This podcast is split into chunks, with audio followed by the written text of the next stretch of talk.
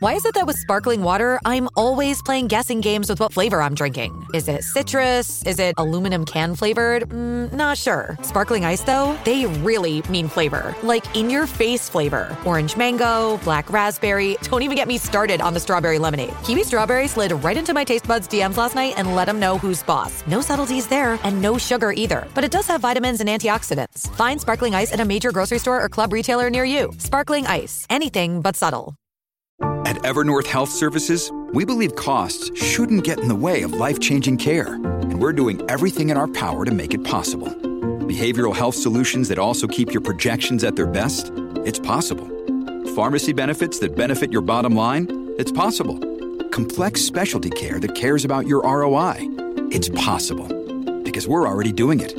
All while saving businesses billions. That's Wonder made possible. Learn more at evernorth.com/wonder. Hello, Pantheon podcast listeners. Christian Swain here to tell you more about my experience with Raycon earbuds. Our family now has three pairs of Raycon earbuds around the house, and my wife just grabbed a pair of the Headphone Pros to replace some headphones from a company that was double the price. And yes, she loves them. Now, if you haven't pulled the trigger on a pair of Raycons, or even if you have, but you're in the market for another pair because they're just that good, well, now is the time to check them out because they just launched their upgraded model of the best selling everyday earbuds. With Raycon's upgraded everyday earbuds, now you also get active noise cancellation, ergonomic design, and multi point connectivity that lets you pair with two devices at once. New quick charge function, three customizable sound styles, plus awareness mode. Available in a variety of vibrant new colors to complement any and all skin tones. I even have a pair of earbuds in a cool green color. I have tried just about every earbud known to humankind, and these Raycons are fantastic. Seriously, if you've been wanting to check out Raycons, there truly is no better time. You're going to ask yourself why you didn't check them out sooner, and Raycon offers a 30-day happiness guarantee. So, what are you waiting for? Go to buyraycon.com slash Pantheon today to get 20% off your Raycon order, plus free shipping. That's right, you'll get 20% off and free shipping at buyraycon.com slash Pantheon. Buyraycon.com slash Pantheon.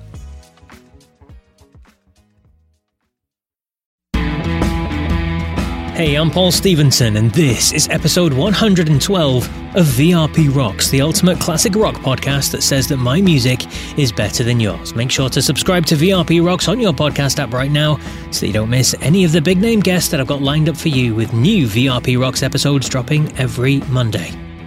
Now, on today's episode, I'm joined by another rock and roll Hall of Famer, legendary guitarist with one of the biggest rock bands to ever come out of America 75 million records sold worldwide.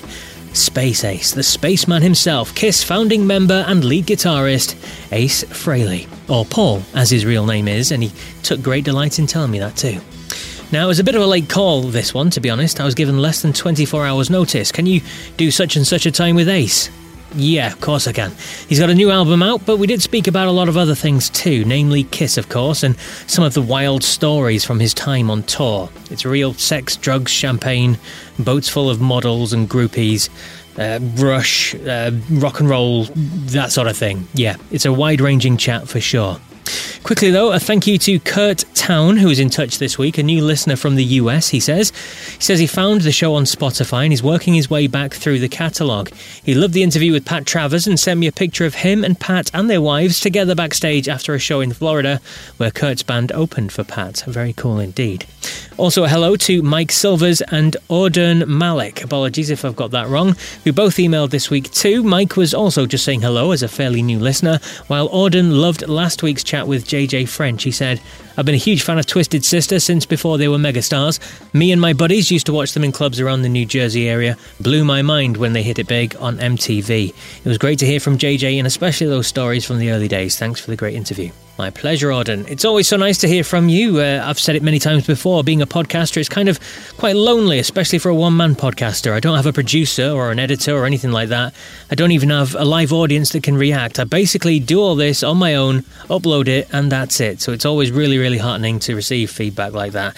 Speaking of which, a quick way that you can help, as ever, is by leaving a five star review on the podcast app that you use.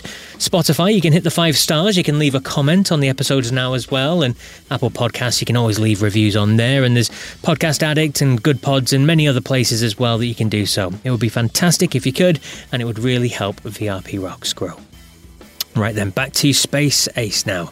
As I said, he has a new album coming out in about a month. I've had a sneak preview of the record, and well, it's got all the Ace hallmarks to it big riffs, great tone, catchy hooks, and choruses.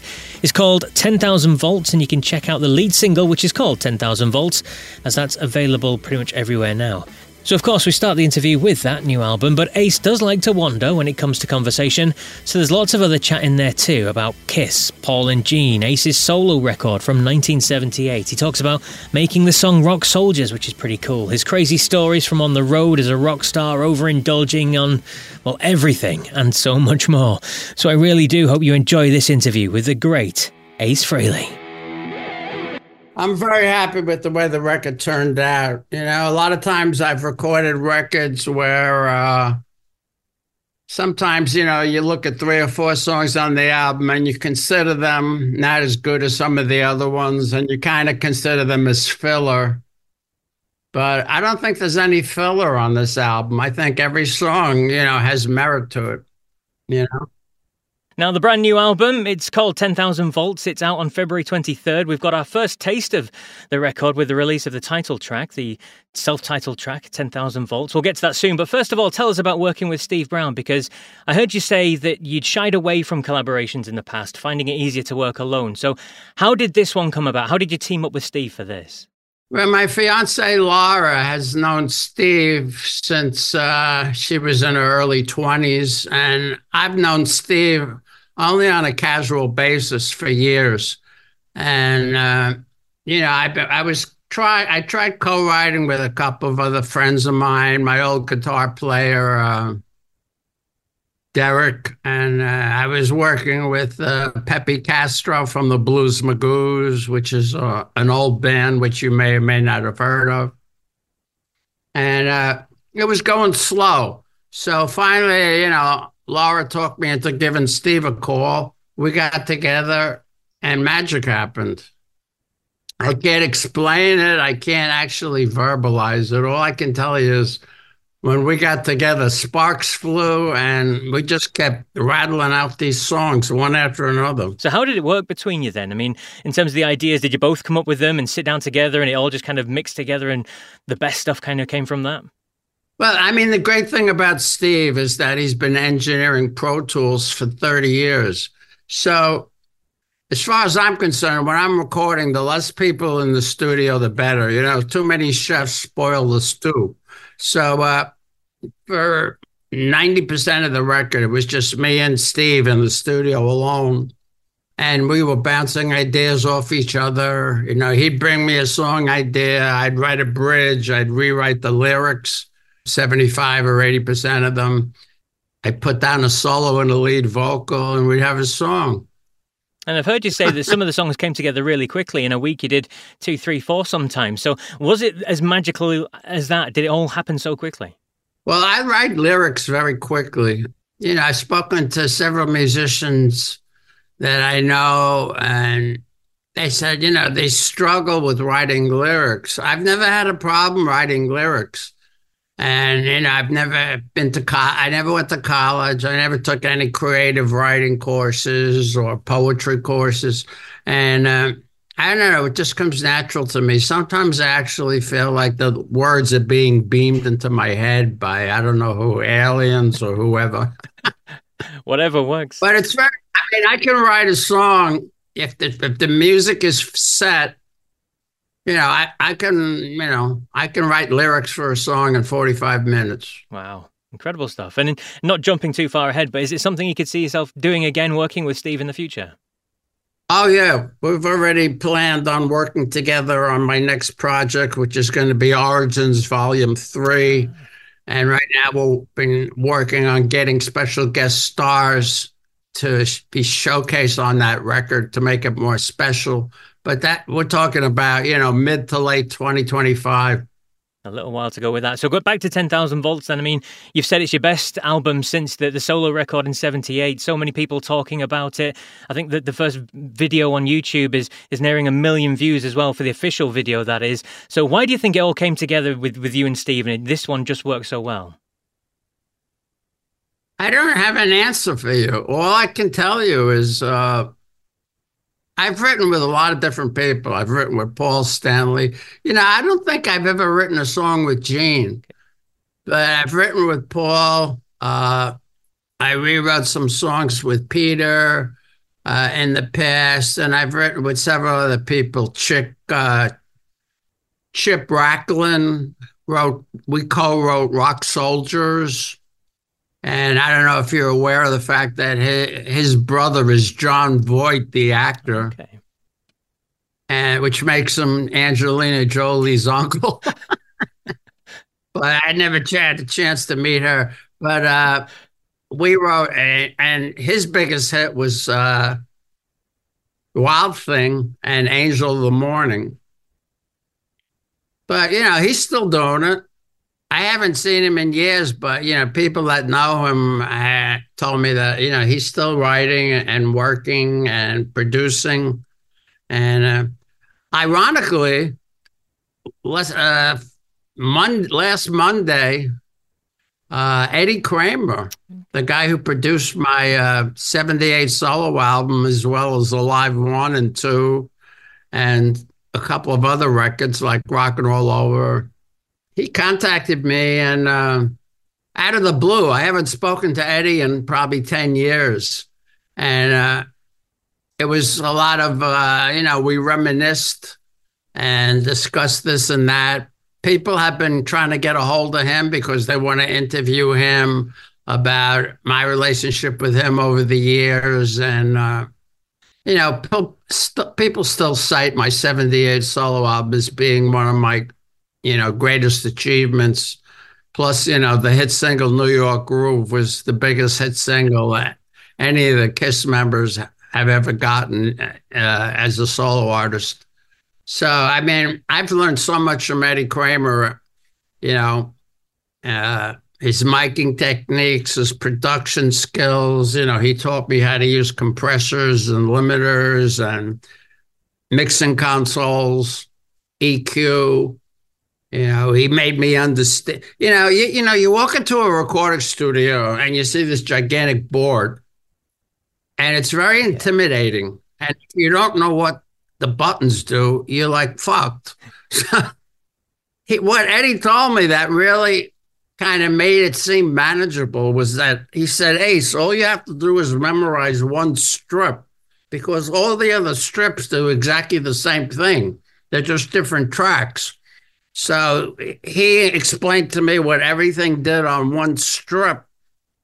And once I got that, you know, I pretty much understood the way the console worked, except for, you know, some of the other faders, the master fader, and, you know, certain sends, you know, auxiliary sends, and so on and so forth. And then, you know, we started attacking the racks of outboard gear, you know, compressors, limiters, digital delays but you know, with Eddie in there, you know, when I worked with Eddie, they really didn't have great digital delays and uh, reverbs like they have today. So we used to strive to get natural ambience, you know, by miking amplifiers and drums close and miking them, you know, from a distance. And then we blend the sound together. You know, when we were recording my solo album in uh, at the Colgate Mansion in Sharon, Connecticut in 1978. We had Anton Fig set up in the middle of the foyer, and there were staircases that went up, and he had microphones on the second floor aiming down at the drums to pick up the ambience. You know, we kind of got that John Bonham sound in some cases. And uh, so, I mean, me and Eddie have, have been very, very close. And he wants me to fly to London this week at the end of the week and, and be in some movie that's being shot at a Abbey Road studio. I don't know if I can make it because my schedule is so filled up, but I'm going to try. That sounds absolutely fascinating. And just touching on the 78 record, as we said, we've got a few questions from listeners. Um, we've got one from um, Ted Hogan that says, uh, Your solo record, obviously 78 was the, the biggest selling of the four. What do you remember of that time and, and when the idea was first floated to do the, the solo records? And how did it feel knowing that yours was the best of, of the lot? Well, I didn't know it was going to turn out the best. It just so happened that uh, me and Eddie and Anton put a lot of love into that record. Uh, I had just met Anton Fig at the beginning of that project. I auditioned him, and uh, I wasn't even sure who was going to play drums on the record. And a good friend of mine that I went to high school with called me up one day and said, You know, you should try out this drummer, Anton Fig. And then two days later, Eddie Kramer called me. He said, You know, you should listen to this drummer, Anton Fig. So I thought it was kismet, you know. I thought, you know, some, you know, something's going on. Anyway, I got Anton to the studio and we hit it off right away. And we jammed for half an hour. And, and I just said to Anton, you know, you're the guy. And, you know, since that day, he's worked with me on, you know, dozens of records, not dozens, you know, probably, you know, eight or nine records. Indeed, indeed. Now back to 10,000 volts then. I mean, um, as we said, it's coming out. At the, yeah, Anton's playing on 10,000 He is volts. indeed, yes. You've got him back involved in this one. Uh, it's out at the end of February. Um, just touching on a couple of the tracks then. Um, one of them I really enjoyed was Blinded. Blinded by Science, Blinded by Fear, Zeros and Ones have got us by the balls. Obviously, it's a song about technology. So um, give us a bit of the story behind that song. Well, I remember calling Steve after listening to after we were about halfway through the record, and almost all the songs are about girls, and that's that's a trap that most rock musicians fall into when they start writing a song. It usually ends up being about a chick, you know. So uh, I, I I had recently been reading some uh, articles on artificial intelligence, and you know a lot of uh, scientists and you know heads of CEOs of, of corporations, you know, they're saying you know there's a good chance in five or ten years if we don't regulate artificial intelligence, it might take us out. So, because that was on my mind, I said to Steve, "Why don't we write a song about artificial intelligence?" And even though I don't use the term in the song, if you listen to the lyrics, you get it. And in terms of AI and, and all that sort of stuff, did you use it on this record or what's your thoughts on it in, in general?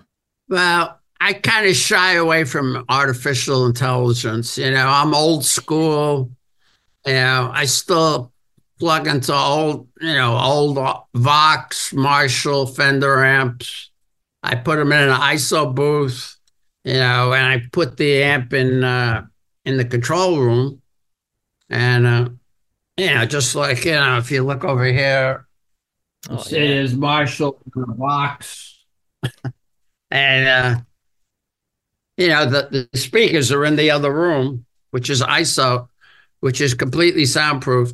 And, uh, and then we bring up this, you know, mic up the speakers, bring the sound, you know, into the, all my uh, preamps, and then we get it into Pro Tools and that's how I record guitar solos and rhythm tracks. You know, acoustic tracks I'll just do in here with a microphone and an acoustic guitar. I usually do my vocals right over there. Okay. You can see the microphone. And we, me and Steve will both wear headphones and turn the speakers off so they don't bleed into the mic. There we go. Uh, in terms of the record itself, as we said, February 23rd is when it's out. You can pre order it now, get online and do the usual stuff. You can get various copies and things like that. But in terms of the release date itself, uh, Mac the Wolf was in touch and he said it's almost 50 years to the day since the release of the original Kiss record, the debut Kiss record. So was that um, planned or was it coincidence? And looking back now, what's your feelings on that debut Kiss record? Uh, I don't pay attention to dates very much but I am into numerology. I have simian palms. Do you know what I that is? no idea. this is a trait that not that many people have. It's supposed to mean uh, it can affect. It mean you have maybe a little higher intelligence, or you're more of a special person. Uh, I've always felt I was special. You know, I have 163 IQ, and uh, I used to. I never took a guitar lesson, but what helped me with music was I grew up in a musical family. My mother and father played piano. My brother and sister played piano and acoustic guitar. And I was the youngest of three children. And uh, so I just kind of got it by osmosis. and in terms then, just to answer Mac's question, what's what's your thoughts looking back 50 years on on that uh, debut Kiss record then? Hey, it's Kaley Cuoco for Priceline. Ready to go to your happy place for a happy price? Well, why didn't you say so? Just download the Priceline app right now and save up to 60% on hotels. So, whether it's Cousin Kevin's Kazoo concert in Kansas City, go Kevin, or Becky's Bachelorette Bash in Bermuda, you never have to miss a trip ever again. So, download the Priceline app today. Your savings are waiting. Go to your happy place for a happy price. Go to your happy price, Priceline. Another day is here, and you're ready for it. What to wear? Check. Breakfast, lunch, and dinner? Check. Planning for what's next and how to save for it? That's where Bank of America can help. For your financial to-dos, Bank of America has experts ready to help get you closer to your goals. Get started at one of our local financial centers or 24-7 in our mobile banking app. Find a location near you at bankofamerica.com slash talk to us. What would you like the power to do? Mobile banking requires downloading the app and is only available for select devices. Message and data rates may apply. Bank of America and a member FDIC. Uh, well, it's been a roller coaster ride, you know.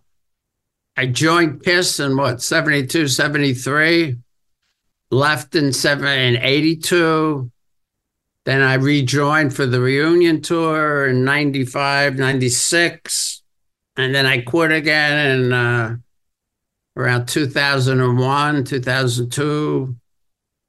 And, uh, you know, what the success of my solo album in 1978, you know, after I got back together with the guys, I kind of realized it was, I kind of saw the writing on the wall that I realized that I was more creative away from Paul, Gene, and Peter than I was when I was around them. You know, we were great live and four guys from four different backgrounds, but magic happened when we performed you know, eventually we fell into those pitfalls and traps. You know, once he became famous, you know, I overindulged in drugs and alcohols, and so did Peter. For some reason, Paul and Gene, I don't think they ever did cocaine, but I remember, you know, when I was going to Studio 54, everybody did cocaine. but you know, it seems over the last 10, 15 years, you know, there's been a trend in Hollywood and in the music business to get sober. And I've been sober now 17 years, and it's made the world a difference for me. You know, I'm just able to concentrate more.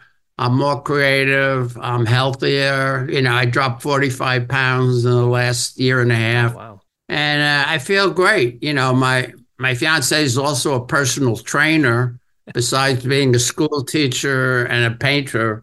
So uh, she pretty much stopped teaching school and she's been concentrating on her paintings. And uh, she helps me work out.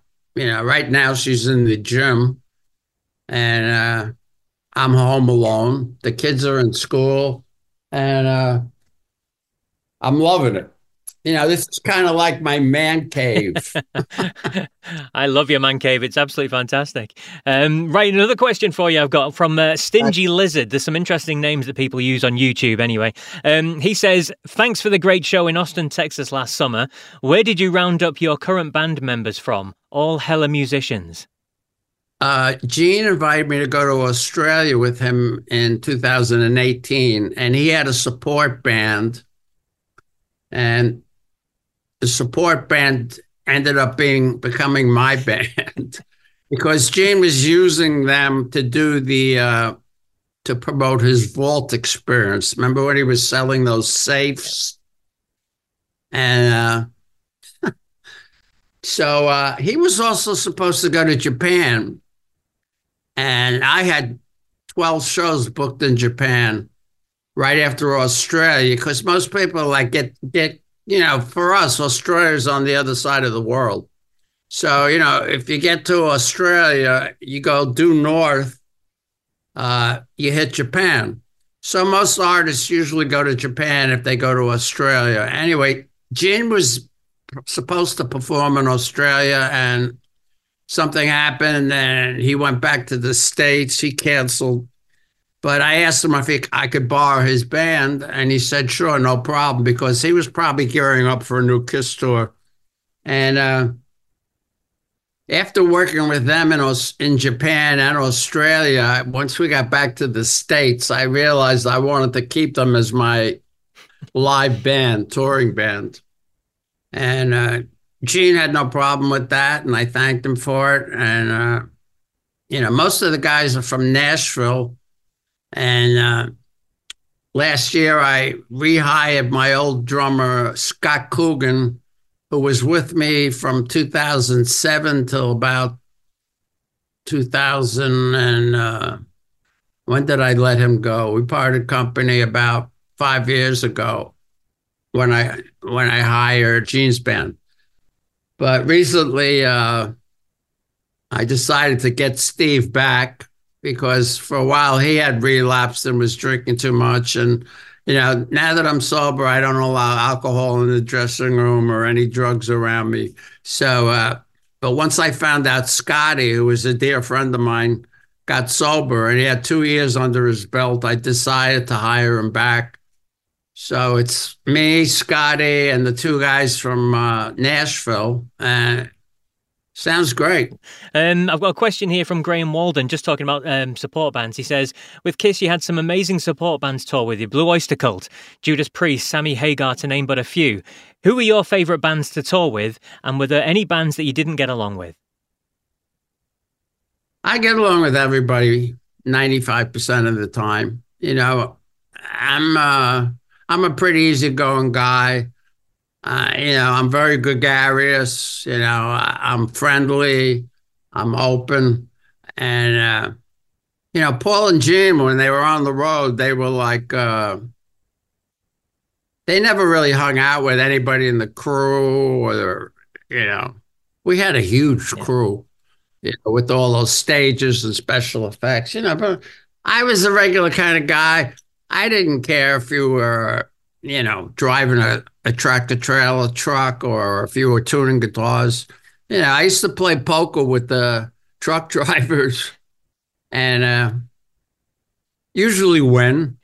You know, there's an old saying, you know, don't, it's probably not a good idea to play cards with a guy named Ace. but, uh, yeah, that was, that's what was going down then. And uh, today, you know, I, I don't really play poker that much anymore because I don't have the time. And uh, was that the question? I, I always go. no, not at all. He was just asking who who your favorite bands to tour with. Oh, I love. I really enjoyed touring with Rush. Yeah. They be, we became really close. And after the shows, we used to hang out together in my room or in Peter's room, whoever had the bigger suite. And uh, sometimes Alex Lifeson from Rush would put a, a paper bag over his head and draw a face on it and smoke a joint out of it and tell jokes. Uh, used to get up and he, he, he invented this character called Dr. Rosenblum. And he'd act like this really sick, demented doctor. And he put on glasses uh, and put on a white shirt and act like a complete imbecile, you know, but we were drinking beer and smoking pot and we were rolling around on the floor laughing, you know.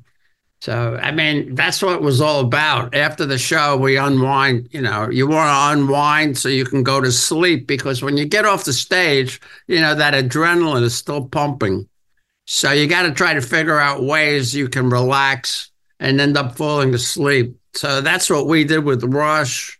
And it was such a tragedy when Neil Peart passed away because we were close and we used to hang out after the shows as well. I mean, I remember opening up for Ozzy a couple of times, but that was uh, You know what the biggest problem for us in the 70s was? Bands didn't want us to open for them because we're a tough act to follow. We got all these bombs and amplifiers and you, you, you name it, we got it. And nobody wanted to follow us. So uh, we had problems, you know. Luckily, you know, with the success of Alive, the live album, that our first live record, we we ended up headlining everywhere after that.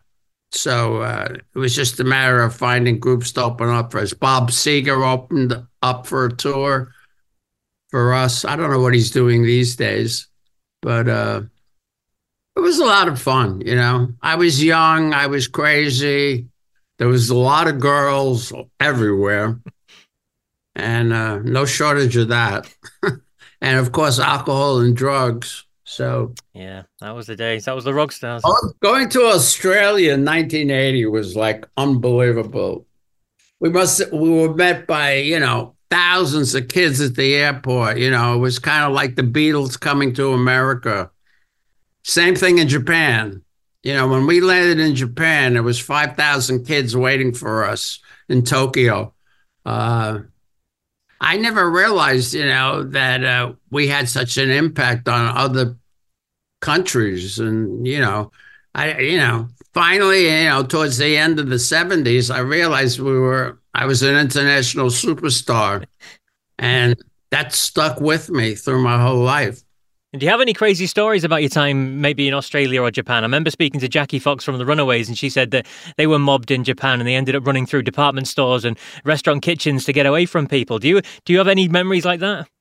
I'll tell you a funny story. We were in Japan, and there was this famous toy store in Tokyo, and I forget the name of the store, but all I can tell you is, you know, we were there with our bodyguards. I bought. Uh, I always was into gadgets. I bought like radio controlled helicopters, uh, walkie talkies, anything that was, you know, I wanted to have everything. You know, I bought a whole set of Nikon cameras with all the different lenses, the telescopic lens, the micro lens, and it all fit into a neatly contained package uh, that you could carry it with. Uh, but while we were in this toy store, we got attacked by these Japanese girls all dressed up in Nazi uniforms. so that was pretty nutty. And uh, Australia was a joy. I mean, I love Australia. It, you know, the people are beautiful, the people are fun, uh, fun loving people, easy to get along with. I mean, the promoter of the uh, tour, he was a maniac we ended up buying out all the Dom Perignon champagne and uh, by the end of the uh, 1980 Australian tour, they had to ship in more champagne from uh, I don't know where they got it from, but we we drank. You know, he was ordering cases and cases of Dom Perignon, and uh, at that point in time, I was doing a lot of champagne and cocaine, and uh, it was just uh, it was a roller coaster ride. You know, he he kept uh, we kept taking cruises in Sydney Harbor, you know, where that famous yeah. bridge is, and uh, he'd fill the boat up with models, fashion models, and who knows, and groupies and whatever. And uh, I had one of the best times in my life that first tour we did in Australia. It was really special, and I'll never forget it as long as I live. I've got a question here from Barton Percival, um, who says, Hi Ace, do you remember the night you played at Cow Palace in San Francisco on the Love Gun Tour, August 16th, 1977? It was the night Elvis Presley passed away, and you guys dedicated rock and roll all night to Elvis. Cheap Trick opened the show. Um, what's your memories of that and, and hearing that Elvis had passed away? I was very saddened by losing the king because Elvis was the king. Uh, but if, if my memory serves me correctly, that afternoon I had uh, I had like a cold and a sore throat. And I remember Bill Aucoin, my manager, uh, getting me an acupuncturist to come to my room and uh, give me acupuncture. I'd never had it before, and uh, the guy was a little uh, a little of a space cadet. And uh, he was putting all these needles in me, and then he attached them to electrodes and was, you know, pumping electricity into the needles. And then and then he, he like opened up the drapes. He goes, There's too many negative ions in this room. We need some sunlight. You know, because I always kept it dark. And uh, he started cracking my back. And while he was doing that, he was a big guy. He had forgotten to take one of the needles out, you know, right here in my throat. and he was pushing the needle in while he was trying to crack my back and you know blood started coming down you know i mean it wasn't anything major but it was just nuts you know the fact that he left the needle in and uh, i went to i remember the cow palace yeah that was a crazy place because they used to have rodeos there and there was a lot of dirt and they, they cover it up i think for concerts i'm not i'm, I'm not exactly I don't remember exactly what the floor was like.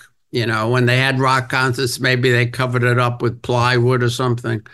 But it was a fun place to play. The sound wasn't that great because it was a a huge place, and you know the sound would kind of get lost, and there'd be a lot of reflections, and uh, it wasn't acoustically one of the better places to play, but it was a fun place to play. And I remember selling it out, and uh, I remember doing that tribute for uh, Elvis. Indeed. I've got another question here from JC Holland. He says, uh, When you left Kiss, did you have any offers to join other bands that you turned down? No, I didn't have any other offers. My uh, my plans were to start my own band, and uh, that ended up being Frehley's Comet. And that first Frehley's Comet album went gold, and uh, did very well. But you know, after a couple of those records, you know, I I was living in Manhattan. I had separated from my wife, and I was living on the 43rd floor of a high rise on the west side of Manhattan. And when I was in Florida, I had met this fashion model because we were staying at this hotel and these four fashion models were doing a fashion shoot by the pool. So uh, I'm sitting there with Tod Howarth, you know, my other guitar player, and uh, I said, we got to invite these chicks to the show. So we gave them tickets. All four of them ended up coming to the concert, and uh, we had a great time. They came back to the hotel. I ended up with a beautiful blonde. She took me to her room and uh, it was magical. and then, ironically, I said to her, "Where do you live?" She goes, "I live on 67th Street in New York City." I go, "Where?" She goes, "A half a block from Central Park." I go, "Well, I live four blocks from Central Park on 67th Street." So in my mind, I said, "This must be, you know, serendipity." This, maybe I'm meant to be with this chick, even though she was only 18 years old and I was 37. so we we dated for a couple of weeks, and then I just said to her, "Look, why don't you just move in with me?" And uh, she moved in with me for about nine months, and unfortunately, I would have to leave to go on tour. And I trusted her in the apartment alone. And uh, but when I got back, I heard some from friends. I heard that she was dabbling with heroin. Oh, cranky. So she ended up, you know, getting involved with the wrong kind of people. So you know, by the end of that year, I I asked her, you know, I broke up with her, and, and for a while she didn't know what to do. She was only 18, 19. So I put her up in a hotel for a couple of months, and then uh, eventually she ended up going back to Texas where she was from, Austin, Texas. And she married her high school sweetheart and had a child. All worked out okay in the end then. Um, you mentioned Frehley's Comet there. Um, I've got a question here from MCBK. He says, Rock Soldiers is one of my favourite songs. The line, if the devil wants to play his card game now, he's going to have to play without an ace in his deck. He says it's one of the best delivered lines in rock. Given that that song was about your own personal troubles, was it a tough song to write and work on? That was, I, like I said earlier uh, in our conversation, I wrote that song with Chip Taylor. And, uh, originally it was going to be a strictly uh, anti-drug song and uh, the chorus was was originally we were just going to say just say no. And uh, i forget what the other lyrics were in the chorus but it's not you know it was good but i thought we could do better with it. And uh, I'm sitting in the recording studio uh, at North Lake Studios in North White Plains, and I lived about an hour from there. And uh, I'm sitting in the studio, and Chip comes walking in, and I'm doing a guitar solo on uh, Rock Soldiers, and Chip starts going, "Rock soldiers come, rock soldiers go." So he came up with that just on the spur of the moment. And honestly, the song wasn't called Rock Soldiers at the time. Now that I think about it, it was called Just Say No. So uh, we worked up that chorus and it turned out great. And then we kind of rewrote the song a little to be less of a anti-drug song and more of a just uh, a fan song. Well, Ace, it's been an absolute pleasure chatting with you. For, thank you so much for, for taking the time. And I recommend everyone go out there and get 10,000 volts. Pre order it now. It comes out February 23rd. And just one last plug for it, Ace. Tell us why everyone should go out and, and order their copy now. Uh, well, I think it's one of the best albums I ever did. I mean, I think it's probably as good as my solo album in 1978, which everybody seems to think is my, my best album to date. But I think this new album is equally as good as my 1978 solo album, and I think there's more than one hit single on the album. So if I was a Kiss fan or an Ace Frehley fan, I'd go out and buy it immediately when it's released on February 23rd because you're in for a treat. Can't say it any better. Ace, thank you so much for your time and uh, best of luck for the future. Yeah, I'm looking forward to the future. I'm doing a cruise. Yes. Uh, Monsters of Rock uh, the first week in March, and a lot of good things are going to happen this year. There you go. In true Ace Frehley fashion, a really wide ranging and honest interview there. I really hope you enjoyed that. Get in touch, let me know what you thought of it. I'd love to hear from you. Email vintagerockpod at gmail.com or tweet me at VRPRocks on Twitter or X or whatever it's called these days. And also, if you can, check out the new record, 10,000 Volts. It's available on February 23rd and you can pre order it now. And as I always say, please support these guys while we still can. A big shout out to Mac from the Ugly American Werewolf in London podcast, which is also on the Pantheon Network, which is where VRP Rocks sits. A big shout out to Mac because he has pre ordered his copy of the album. Anyway, that's it for me and this week's episode. Thanks again for listening. Make sure you subscribe to VRP Rocks on your podcast app so you get all the episodes, loads more great guests, and brilliant stories to come over the next few weeks. Please leave VRP Rocks a five star review on that podcast app. Makes a really big difference. Check out VRP Rocks on YouTube as well. The channel is going boom. Well over 4 million views now. It's crazy. Give us a like or follow or subscribe or whatever it is on all the social media channels. Just search for VRP Rocks. And a big thank you to everybody who listens and interacts each week. So, until next week's episode, then, take care.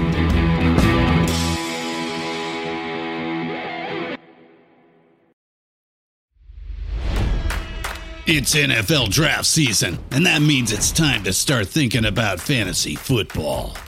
FantasyPoints.com features industry leading experts and prognosticators using proprietary hand charted data to help you score more fantasy points. FantasyPoints.com is the place to go for whatever kind of fantasy football you play. Whether you play fantasy football, daily fantasy sports, or do a little bit of everything, Fantasy Points has the meticulously researched content to guide you to victory. And why wait for the fall? Fantasy Points also covers the new spring football league, the UFL. Join the guru, John Hansen, Scott Barrett, Joe Dolan, and other massive names in the fantasy football universe with an exclusive offer. Use code Pantheon for 15% off any fantasy points package, including the all in package, with access to every article, tool, and data nugget that Fantasy Points has to offer. That's fantasypoints.com and code Pantheon for 15% off at Fantasy Points. Fantasypoints.com. Code Pantheon. Score more fantasy points.